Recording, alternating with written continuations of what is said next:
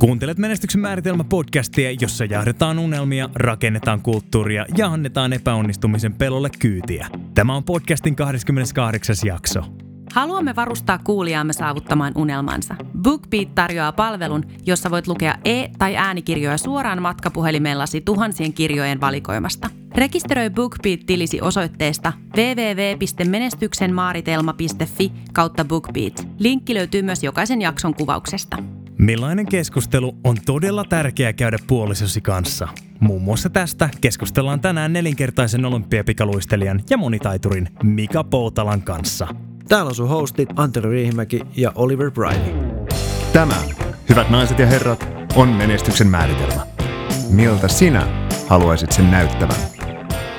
Tänään jatkamme keskustelua Mika Poutalan kanssa siitä, miten lahjakas ihminen pysyy nöyränä. Pureudumme myös Oliverin lempiaiheeseen, parisuhteeseen. Eli sulla on ollut pienestä asti jo, jo semmoinen luontainen taipumus auttaa ja se on ollut sulla suuri tarve.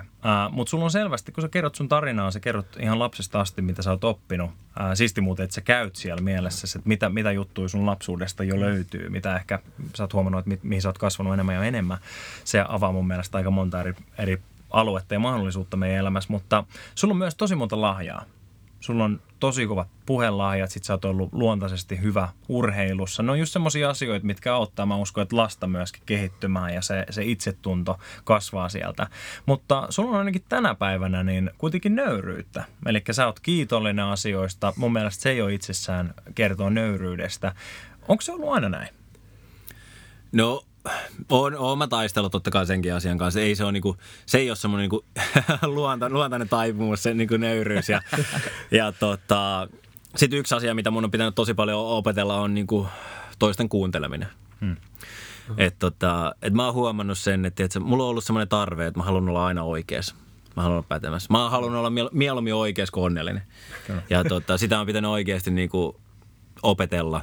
Hmm. Ja semmoinen tietynlainen niin nöyryys on tullut myös sen kautta, että, että mä ymmärrän, että tässä maailmassa on niin paljon niin kuin asioita, mitä mä en osaa. Tässä on niin paljon ihmisiä, ketkä on paljon parempia kuin minä. Ja jos mä on aina äänessä, niin mä en opi mitään esimerkiksi tänään, niin tiedätkö, tämä on vähän niin kuin vaarallista. Että mä en opi hirveästi tässä nyt niin kuin tänä aikana, kun mä, mä oon koko ajan äänessä. Onneksi mä välillä yritän pitää, pitää suuni kiinni ja myös kuunnella teidän, koska te on todella hyviä niin kuin pointteja. Te saatte vietyä niin kuin syvemmälle sitä mun messagea tässä, näin, tässä niin kuin tämän keskustelun aikana, mikä on niin kuin ihan ääretöntä. Mutta tänä päivänä, tiedätkö, kun mä tapaan joku uuden ihmisen, mä oon miettinyt mielessäni kysymyksiä. Hmm. Että mä kysyn niitä kysymyksiä, koska mulla on taipumus, että mä rupean vaan niin puhua. Mä rupean selittämään. No. Ja mun pitää, niin kuin, mun pitää oikeasti miettiä sitä, että itse, että hei mä tulin tänne tänään, koska mä haluan oppia. Hmm. Koska mä haluan oppia, tutustua tuohon kaveriin. Mä uskon, että silloin paljon semmoista, mitä mä tarviin. Hmm. Mit, mitä mä voin oppia häneltä. Ja niin kuin sen tavallaan niin kuin oppiminen ja ymmärtäminen on niin kuin ollut ihan, ihan avainasia. Ja tuohon nöyryyteen niin kuin, mulla on muutama kerran niin urheiluuralla tullut tavallaan semmoinen, että vitsi, että, että mä oon niin kova jätkä, että, että kyllä mä osaan kaiken. Ja, ja se on tullut siitä, tiedätkö, kun Mulla oli esimerkiksi ennen just niitä Vancouverin olympialaisia, semmoinen kuin aika nopea kehitys sinne maailman huipulle. Ja sitten kun mä olin tietysti jossain kilpailussa neljäs, niin mulla tuli semmoinen fiilis, että vitsi mä oon huono, että on niin huono saavutus. Ja tiedätkö, kaksi vuotta mä olisin ollut silleen, että wow, että en mä kuvitella, että mä koskaan pääsen edes tänne. Mutta tietysti kun ihminen tottuu niin nopeasti siihen semmoiseen menestykseen ja semmoiseen hyvä olon tuntoon, mikä on tosi vaarallista. Ja olympialaisten jälkeen 2010, niin seuraavan kaudella mä sairastuin mykoplasmaa, mikä tämmöinen aika niin kuin tuttu, tuttu ongelma urheilupiireissä, mutta se on tosi niin kuin semmoinen pitkäkestoinen. Mun piti kesken kauden pitää kuukauden tauko. Oh. Et mä, en, niin kuin, mä en saanut tehdä mitään muuta kuin kävellä. Mä en saanut yhtään treeniä tehdä. Ja se oli tosi vaikea aikaa. että siinä oli aikaa miettiä vähän niin kuin elämää. Mm. Ja kun mä siitä pääsin takaisin kilpailuihin. Mä ekas kilpailussa taisi olla kuin 20. Mm. Seuraavassa mä olin 16. Sitten mä olin 14. Ja pikkuhiljaa, mm. että se nousi, niin semmoinen, mä, mä ymmärsin ihan eri tavalla niin kuin sen kiitollisuuden merkityksen ja sen nöyryyden merkityksen. Tiedätkö, vitsi. Että oikeasti mä saan tehdä sitä, mitä mä rakastan. Mm. Mä en tekisi mitään mieluummin kuin tätä. Joo, ja sille ei merkitystä nyt, että onko mä nyt se kolmas vai onko mä kahdestoista, kun mä annan parhaan, niin se on mm-hmm. se kaikki kaikissa. Kyllä. Niin se on tavallaan toi takas ehkä myös sen nöyryyden, että itse mä olin unohtanut vähän sitä, että, että mitä tämä vaatii mm. ja, ja mistä tämä homma lähtee liikenteeseen. Mm. Niin, niin on, on kulkenut niin omat haasteeni sillä, mutta on kiitollinen myös siitä, että mä ymmärrän tänä päivänä sen, sen nöyryyden ja kiitollisuuden merkityksen. Ja tota, sitä, sitä ei voi kyllä korostaa liikaa. Mm. Kiitos, kiitos, että sä kysyit tästä näin, Joo. koska tämä on oikeasti tärkeä asia, mistä mm. mun mielestä puhutaan ihan liian vähän. Kyllä, joo. Mä oon ihan samaa mieltä. Siitä puhutaan tosi vähän, vähän ja, ja se on tärkeä nostaa silloin, kun sitä on läsnä. Mä osasin, osasin odottaa, että sulla on varmaan tosi monta niin ihan elävää esimerkkiä siitä, että miten sä oot niitä lähtenyt työstämään ja mitkä tilanteet on antanut sulle mahdollisuuden myöskin oppia niitä juttuja. Ja sä avasit niitä tosi hyvin. Ähm, sä mainitsit aiemmin, että sä oot tehnyt jonkinnäköisiä kompromisseja kuitenkin sun elämässä, joka taaskin liittyy tietysti nöyryyteen, mutta jokainen kompromissihan on päätös. Ja, ja jokaiseen päätökseen mä haluan uskoa, tarvitaan myös neuvoja. Sä puhuit siitä, että sä tykkäät olla oikeassa, tai ainakin oot ollut semmoinen ihminen. Voin itsekin samaistua jossain määrin ehdottomasti. Ja, ja että niin kuunteleminen on ollut haaste. Niin onko sulla ollut jotain tämmöisiä viisaita ääniä sun elämässä? No on niitä varmaan ollut, mutta kyllä mä sanon, että viisaammat äänet on ollut ne kirjat. No niin, joo, taas, kyllä, taas tullaan kyllä. takaisin siihen kirjoihin, niin tota, kyllä mä sanoin, että ne on niinku, ne on tehnyt musta nöyremmän. Mm-hmm. Ne on saanut mut ymmärtää, että se oikeassa olemisen tarve ei ole niin tärkeä asia, että sun kannattaa uhrata sun onnellisuus siihen. Mm. Ja ne, tiedätkö, mun on vaikea, niinku, vaikea kuvailla sitä, miten tärkeäksi osaksi kirjojen lukeminen ja oppiminen on tullut mun elämässä. Mm. Et ne, on, niinku, ne on tehnyt musta ihan eri ihmisen. Et jo, jos te olisitte tuntenut mut kymmenen vuotta sitten, niin tota, te kyllä niinku näkisitte sen muutoksen niinku selkeästi. Mm. Että tota, mä oon aina ollut, ollut semmoinen, että mä oon halunnut hauskuttaa ihmisiä. Mä oon ollut mm. semmoinen luokan pelle, että mä oon tehnyt itsestäni pelle ja niinku tyhmän, kunhan kaikki muut on saanut nauraa. Ja se on ollut mulle aina silleen. Ja nykyään mä oon just enemmän silleen, että, että, tota, että mä en enää niinku, mä en halua olla pelle. Mä haluan, että ihmiset nauraa, Joo. mutta mä haluan niinku enemmän olla se, se, että ketä pystyy antaa niille ihmisille jotain, missä on niinku oikeasti arvoa. Mm. Eli se tulee sitä kautta enemmän nykyään se mun niinku tarve olla esillä ja, ja esiintyy, koska mä koen, että mulla on annettavaa. Mm. Et mä en enää tänä päivänä, niin mä en halua mennä esiintymään, jos mulla ei ole mitään annettavaa. Mm. Esimerkiksi nyt mua, mua on kysytty moni esimerkiksi TV-ohjelmia mukaan. Mm. Oikein kisailuohjelmia näihin. Ja, ja mietin sitä, että okei, että, että no joo, saisi hienosti niin kuin näkyvyyttä sitä kautta ja se olisi hieno juttu, että siellä niin kuin kilpailla. Ei siinä ole mitään pahaa. En mä ehkä mikään pelle ole. Mutta mä en pääse tietysti antaa oikeastaan mitään kuitenkaan. Joo. Et se on vaan niin kuin showta. Kyllä. Mm. Niin mulla on hirveän iso kynnys niin kuin lähteä tänä päivänä tommosiin. Hmm. En sano sitä, että ei koskaan enää tuu mitään TV-ohjelmaa, kisailujuttu, mihin mä, mihin mä lä- en lähtisi.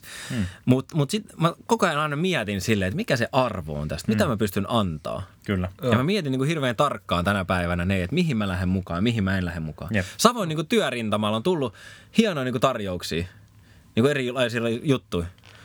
Mutta mä en ole päässyt niinku antaa niistä. Mm. Se on ollut niinku jotain semmoista, mikä on ollut vaan hauska tehdä.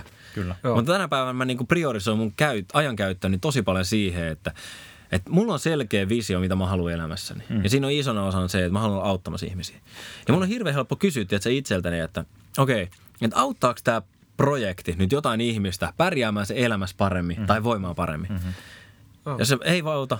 Ja mä sanoin, että mm. miksi mä tekisin tämän? Mm.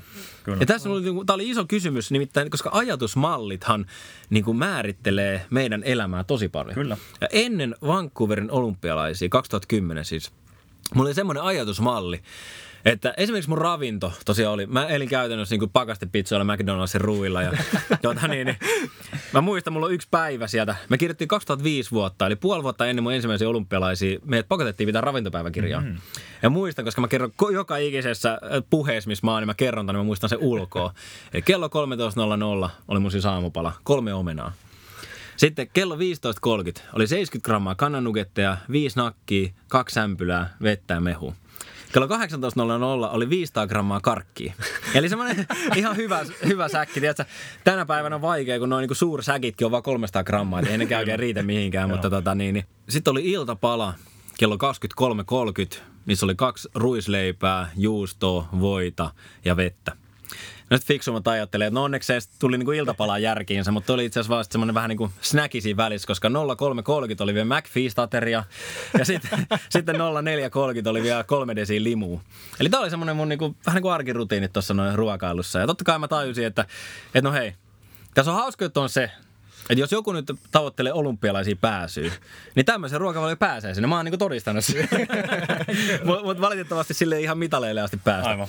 Ja tota, no totta kai mä rupesin tekemään muutaman muutoksen mm. siitä, että säännöllinen ruokailurytmi ja, ja tota, monipuolinen ruokavalio ja vähän sieltä jätetään niinku prosessoitu ruokia mm. ja sokereet mm. pois. Mutta tämä idea, miksi mä kerron, se oli se, että mun ajatusmallit oli tähän aikaan semmoinen, että no, no mitä se nyt haittaa, jos mä silloin tällöin käyn mäkkärissä syömässä, että eihän se ole niin vakavaa. Ja tietysti mulla on hirveän helppo vastata itselleni, että no ei se nyt ole niin vakava, jos mä silloin tällöin käyn. Mutta kun me kysytään huonoja kysymyksiä, saadaan huonoja vastauksia. Mm. Ja mä tajusin, että oikeasti siinä vaiheessa, kun mä haluan tavoitella sitä maailman huippua, olympiavoittoa, niin mun on pakko muuttaa myös mun kysymystä. Ja mä rupesin kysyä itseltäni, että, että miten tämä mäkkäris syöminen auttaa mua saavuttaa mun unelman nopeammin tai paremmin. Mm. Ja mä tajusin saman tien, että ei mitenkään. Mm. Eli mun kysymys kääntyi päälailleen. Joka ikisessä tilanteessa, kun mun piti tehdä joku päätös, mä mietin, että miten tämä auttaa mua saavuttaa sen olympiakultamitalin nopeammin tai varmemmin.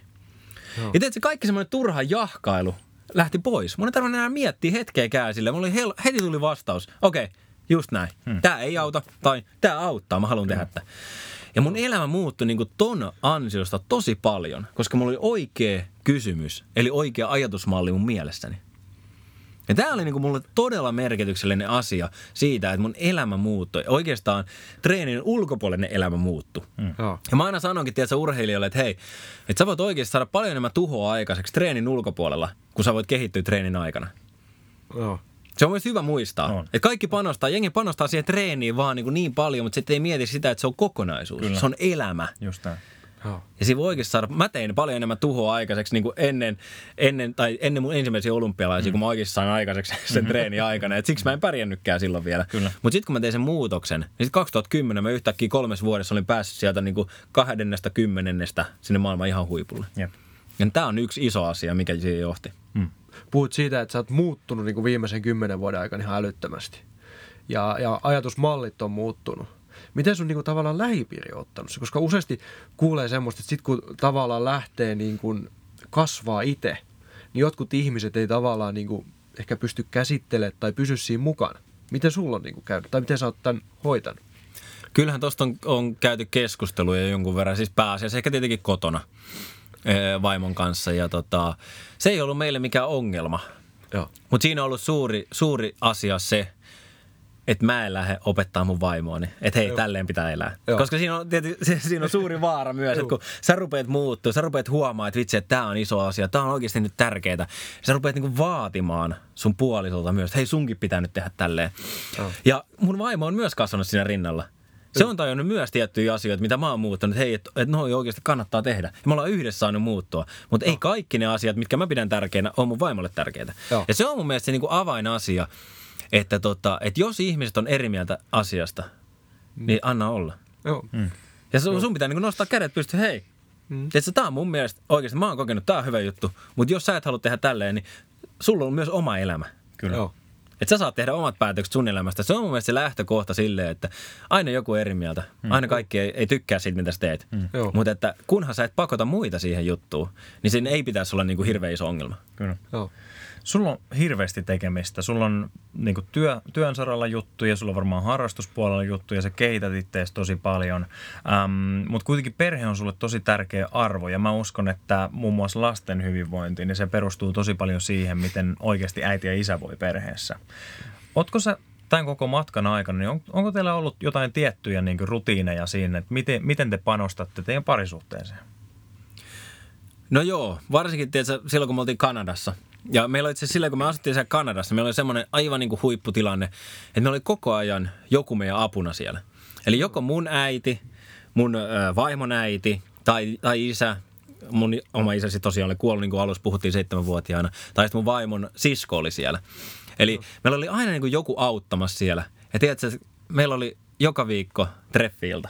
Se oli aivan mahtava, tiedätkö, se joka viikko päästä, koska silloin kun on pienet lapset, niin oikeasti se on vähän niin kuin 247 lasten kanssa. Sä et hirveästi pääse mihinkään. Ja toi oli niin kuin meille tärkeä asia. Ja sitä on itse asiassa ollut vähän vaikea – kyllä niin kuin tuoda takaisin tänne Suomeen, koska meillä ei aina ole sitä apua. Mm-hmm. Mutta ollaan pyritty pitää siitä kiinni, että pari kertaa kuukaudessa pääsisi ainakin niin kuin ihan kahdesta pääsisi keskustelemaan niistä asioista ja Tosi hyvä. Ei käyttää aikaa kahdestaan. Tosi eikä sivujuonteena joku miettii sille, että vitsi, siis, sä oot oikeasti asunut Anopin kanssa niin samassa kämpässä. Mä haluan aina sanoa kaikille, että se on ollut parasta, mitä mä oon niin kokenut. Ei ole koskaan ollut mitään ongelmaa, ei pienintäkään ongelmaa, koska se apu on ollut niin paljon isompi kuin se haitta. Mm. Ja mun mielestä ihmiset ei tajua tota. Ne ajattelee vaan sitä, että jos sä oot joku joulu vaikka anoppilasta ja jossain ne ajattelee silleen, että, että voi että, että, että tota, en mä jaksa aina noita juttuja. Ja totta kai siellä on juttu itselläkin, mitä ei niinku aina jaksa. Mutta sitten on niin paljon enemmän apua kuin mitä siitä on haittaa. Ja tästä tullaan taas siihen, että katoksa niitä negatiivisia asioita vai katsotko niitä positiivisia asioita. näin. Kyllä. Ja mietin, että ilman, ilman esimerkiksi mun anoppi tai mun oma äiti tai tälleen näin, niin, niin ei me oltaisi pystytty niin kuin pitää yllä sitä meidän esimerkiksi parisuhdetta niin hyvin. Mm. Tai en, mä, mä, en- mun vaimolla olisi ollut niin paljon vaikeampaa se elämä ilman niitä tukipilareita mm. siellä. Koska mä kuitenkin silloinkin jouduin siellä reissaan jonkun verran. Niin tota, nämä on niin kuin aivan, aivan mahtavia. Et nämä on ollut semmoisia niin juttuja meidän omaan avioliitosta. Yksi vinkki, mikä pitää antaa. Itse asiassa mä annan kaksi vinkkiä. Saman tien tuli. Mutta siis äh, äh, ensimmäinen asia. Äh, keskustele sun puolison kanssa siitä, mitä hän haluaa elämältä. Mm. Tiedätkö, me käytiin tässä nyt taas vähän aikaa sitten semmoinen keskustelu, että mä otin teille, että hei, mä otan muistiinpanot esille, mä otan kynää ja paperi. Sano, mitä sä haluat sun elämältäsi. Milloin sä haluat, että mä tuun himaan, esimerkiksi töistä? Mulla on aika vapaa, sillä mä pystyn päättää. Miten usein mä voin olla pois yötä? Koska välillä mulla on keikkoja silleen, tavallaan miten monta viikonloppua mä voin tehdä töitä. Öö, miten paljon mun vaimo on esimerkiksi kotona lasten kanssa. Eli mä tiedän tavallaan meidän rahat. Miten paljon sä tarvit rahaa kuukaudessa? Että mä laitan sulle. Öö, miten usein sä haluat, että mä teen ruokaa? Miten usein sä haluat, että, että mä, mä niinku, tota, pyykkään? Mm. Miten usein sä haluat, että mä siivoon? Mm. Tässä siis tämmöisiä vähän niin kuin naurettavia asioita. Mm. Mutta sieltä tulee yhtäkkiä, mä rupean tajua, että hetkinen, mitä mun vaimo haluaa multa? Kova. Oh. Ja kun tuommoisista asioista ei puhuta. Joo. Se on silleen, sit kun tulee siivouspäivänä, niin silleen, että no joo, siivosta on, niin mä hoidan tätä. Ja voi olla silleen, että toinen ole yhtään tyytyväinen siihen. Aivan. Eli sitten, tiedätkö, me kirjoitin, mä kirjoitin yhtäkkiä paperille, mä kirjoitin tiedätkö, yhden kokonaisen sivun silleen, että okei, nämä on ne asiat, mitkä tekee mun vaimo onnelliseksi. Ai että. Ja tiedätkö, miten helppo sun on, kun mä yhtäkkiä katon sinne, okei, hei, korkeintaan kaksi viikonloppua mä, sa- mä oon töissä. Mm-hmm. Check. Mun on helppo suunnitella mun kalenteriin. Aivan. Sä haluat, että mä oon viideltä himas. Okei, mulla on palaveri tänään, tänään kuudelta illalla, niin okei, no ei mä voi mennä. Mm. Helppo, check. Joo. Tiedätkö, miten helppo, koska me miehet, ei me osata niinku lukea me, sieltä rivien välistä, niinku, mitä meidän vaimo haluaa. se on. Mutta kun sä Kyllä käyt mahdotonta. keskustelu, sulla on lista siinä, että hei, tee nämä asiat, vaimo on onnellinen. Joo. Ihan mahtava juttu. Mm. Miksi vaimon pitää olla onnellinen? Provosoiva kysymys. Joo. No mä uskon, että se vaikuttaa esimerkiksi tosi paljon myös lapsiin. Mm. Niin kuin sä äsken sanoit, että se miten vai, mie- mies, ja, mies ja nainen niin kuin voi siellä perheessä, niin se vaikuttaa suoraan lapsiin. Mm. Eli tää on niin kuin, vaikka mä en olisi niin kuin itsekäs, että mä haluan, että vaimo on onnellinen, että meillä on hyvä parisuhde, Niin, niin, niin suurempi asia siinä on se, että, että meidän lapset voi paremmin kuin mun vaimo on onnellinen. Kyllä. Ja se on niin kuin sitä kautta. Totta kai mä toivon, että vaimo on onnellinen, että meillä on hyvä parisuhde. Kyllä. Mutta se, että, että kyllä semmoinen vanha sanonta, että jos, jos, jos vaimo on onnellinen, niin perhe voi hyvin. Kyllä se näin se, niin olla. kyllä, se, kyllä se menee niin. Mm, se on niin kuin tuo. Toinen asia, mm. minkä mä antaisin niin kuin vinkiksi parisuhteelle, on semmoinen asia, että mä taas yhdestä kirjasta opin tämän. ja tota, tiedätkö, mä rupesin joka ikinen ilta, samalla kun mä kirjoitin sitä kiitollispäiväkirjaa, mm. niin mä kirjoitan, mikä asia, mitä mun vaimo on tehnyt tänään, mistä mä oon tosi kiitollinen. Joo. Eli että- tai, tai mikä, mitä vaimo on tehnyt tänään, mikä, mikä on niinku tosi hyvä juttu, tai miksi mä rakastan sitä. Tiedätkö, mä kir- kirkesin kirjoittaa varmaan puoli vuotta. Mä kirjoitin joka ikinen päivä jonkun asian, että miksi mun vaimo on niin hyvä tyyppi. Ja tiedätkö, puolen vuoden jälkeen kävi semmoinen juttu, että mun vaimo oli vähän niin kuin vahingossa. Mulla oli ihan jonnekin pöydällä. Se oli, mm. kat, se oli nähnyt sen, että mä kirjoitan siitä sinne. Mm. Se oli ruvennut sellaista taaksepäin. Tiedätkö, se huomasi, että mä oon puoli vuotta joka ikinen päivä kirjoittanut, että mitä hienoa mun vaimo on tänään tehnyt. Mm. Ja tämän tarkoitus ei ollut se, mm. että mun vaimo näkee tämän joskus, vaan mun tarkoitus oli se, että mä löydän taas positiivista asiat mun vaimostani, mm. koska siellä on myös semmoisia asioita, mistä, mistä mä en ole niin samaa mieltä tai mistä mä tykkään. Mutta koska mä keskityin siihen positiiviseen, mm. niin mä huomasin, että se puolen vuoden aikana, että se meidän suhde oli syventynyt ja parantunut tosi paljon. Mm. Ja siinä vaiheessa, kun mun vaimo meni vähän niin kuin vahingossa huomaamaan se, niin tiedätkö, kun kyyneleet rupeaa tulee silmiin mm. pitkin, tiedätkö, oot sä oikeasti joka ikinen päivä etsinyt musta vaan näitä hyviä mm. asioita. Wow. Joo. Kyllä. Wow. Aivan valtava. Niin kuin, Joo. Joo. pitäisi tehdä taas uudestaan, koska tuo, tuo on niin kuin valtava, mutta tota, tässä on niin kuin kaksi vinkkiä ehkä niin kuin parisuhteen Kyllä. niin kuin hoitamiseen ja, ja tavallaan niin kuin parantamiseen. Tosi hyvä. Vaikka mä en nyt olekaan mikään parisuuden guru, mutta tota, ta- taas jälleen kerran, niin kuin mä aina, aina kun mä puhun, niin mä sanon, että hei, tää on toiminut mulla. Aivan. Kokeile, jos haluat. Joo. Ei, että tää on oikea tapa elää. Tälleen sä saat hyvän parisuuden. Ei niin, se ei ole mun tapa. Jep. Vaan hei, mä kokeilin näitä juttuja, nämä toimi mulle. Joo. Tämä on ollut Menestyksen määritelmä podcastin 28. jakso. Seuraavassa jaksossa jatketaan keskustelua Mikan kanssa muun muassa siitä, miten viedään yrittäjän parisuhde seuraavalle levelille. Muista rekisteröidä BookBeat-tilisi osoitteesta www.menestyksenmaaritelma.fi kautta BookBeat. Saat kahden viikon kokeiluajan maksutta. Jätä tykkäys, kommentti tai arvostelu, jotta muutkin voivat löytää podcastin. Me kuullaan taas ensi jaksossa.